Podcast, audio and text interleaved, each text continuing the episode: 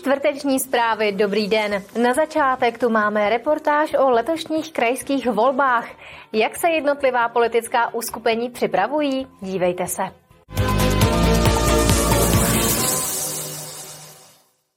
Politická uskupení v Libereckém kraji se připravují na krajské podzimní volby.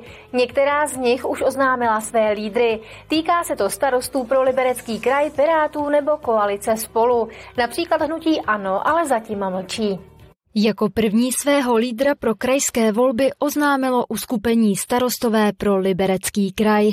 To už po několikáté povede Martin Půta, který je skoro 12 let hejtmanem. Já myslím, že kraj spravujeme dlouhodobě odpovědně, takže se snažíme neutrácet zbytečně, ale investovat tam, kde to je potřeba. A já myslím, že jsme ještě pochopili jednu věc, a to je to, že krajská samozpráva není tím krajem, protože tím krajem jsou lidé, kteří v něm žijí a my se určitě budeme i dál držet toho zásadního hesla, že je potřeba pomáhat jenom tam, kde opravdu si o tu pomoc někdo říká a nepřekážet tam, kde to není nutné. Na začátku října odhalili svého lídra i Piráti.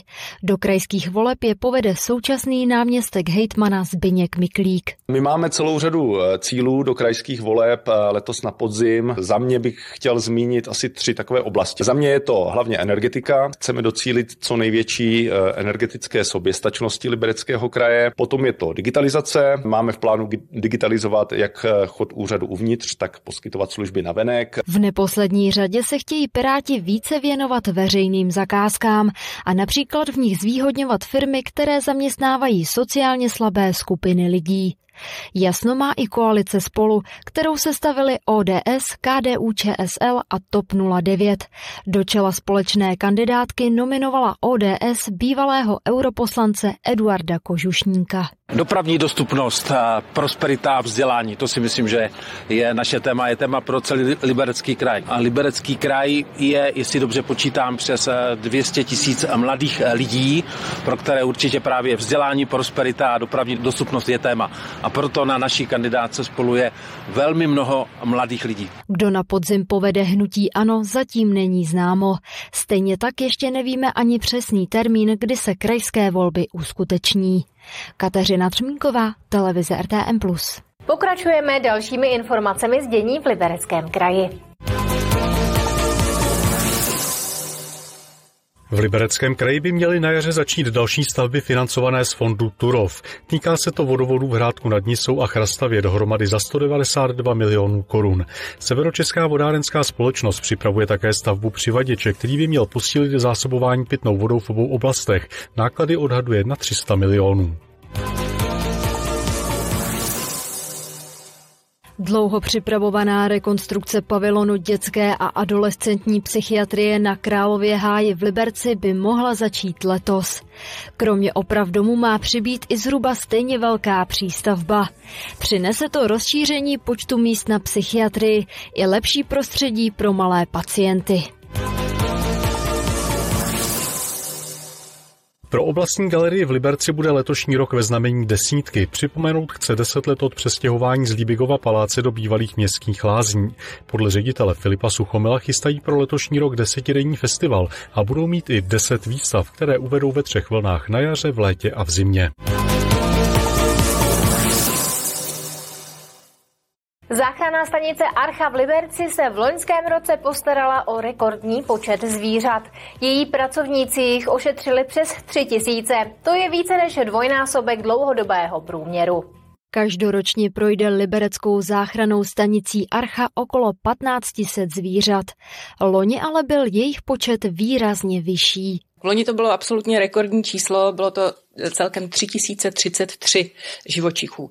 Je to v podstatě jednou tolik, než bývá obvykle. Nám v tom ta největší čísla dělají netopíři, jako e, tradičně, my jsme tím vyhlášená naše stanice a e, zasahovali jsme e, u takzvaných netopířích invazí, které probíhají v srpnu a v září a tady Liberec, Jablonec jsou tím vyhlášené. V bytech a dalších objektech pracovníci stanice odchytli přes 1500 netopírů. Jen v liberecké nemocnici se jich v srpnu schovávali asi čtyři stovky. Ty z nich, kteří byli v dobrém stavu, stanice ještě v den odchytu vypustila do volné přírody.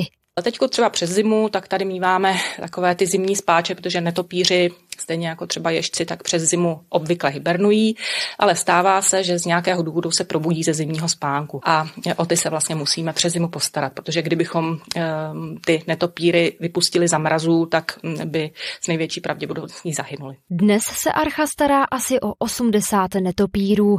Kromě nich má v péči také třeba ješky, srnce, víry nebo veverku. My jsme velmi rádi, že eh, narůstá i číslo procento zvířat, které se pak mohou vracet zpátky do volné přírody, které už je nad 60% a e, budeme se snažit tak, aby jsme zajistili provoz záchranné stanice tak, aby zvládala tyto nápory zvířat. Za celý minulý rok vyjeli pracovníci záchranné stanice k odchytům zvířat v nouzi více než 500krát.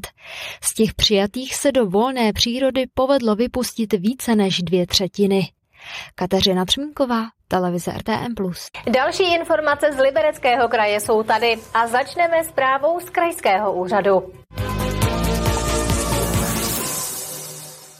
Díky vyšším daňovým příjmům v loňském roce může Liberecký kraj přidat další peníze na investice. Na konci ledna bude krajské zastupitelstvo rozhodovat o rozdělení více než 300 milionů korun. Nejvíc peněz je určeno pro školství a sport. Kromě jiného kraj připravuje i nový dotační program zaměřený na rozvoj sportovní infrastruktury. Fasádu muzea skla a bižuterie v Jablonci nad Nisou doplní skleněný prvek podle návrhu Terezy Šváchové. Vybrala ho porota na základě vypsané soutěže. Dílo bude na takzvaném Pelantově schodišti, což je 60 let stará betonová přístavba hlavní budovy muzea. Zájemci o historii mají jedinečnou příležitost účastnit se komentované prohlídky v Rychnově u Jablonce nad Nisou. Přiblížit má temné doby koncentračních táborů. Uskuteční se symbolicky na Mezinárodní den památky obětí holokaustu v sobotu 27. ledna.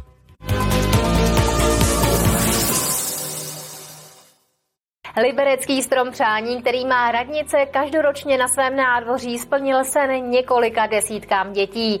Šlo o různé stavebnice, plišáky, ale i čokoládové balíčky. Dárky rozdělil primátor se svými náměstky v obřadní síni.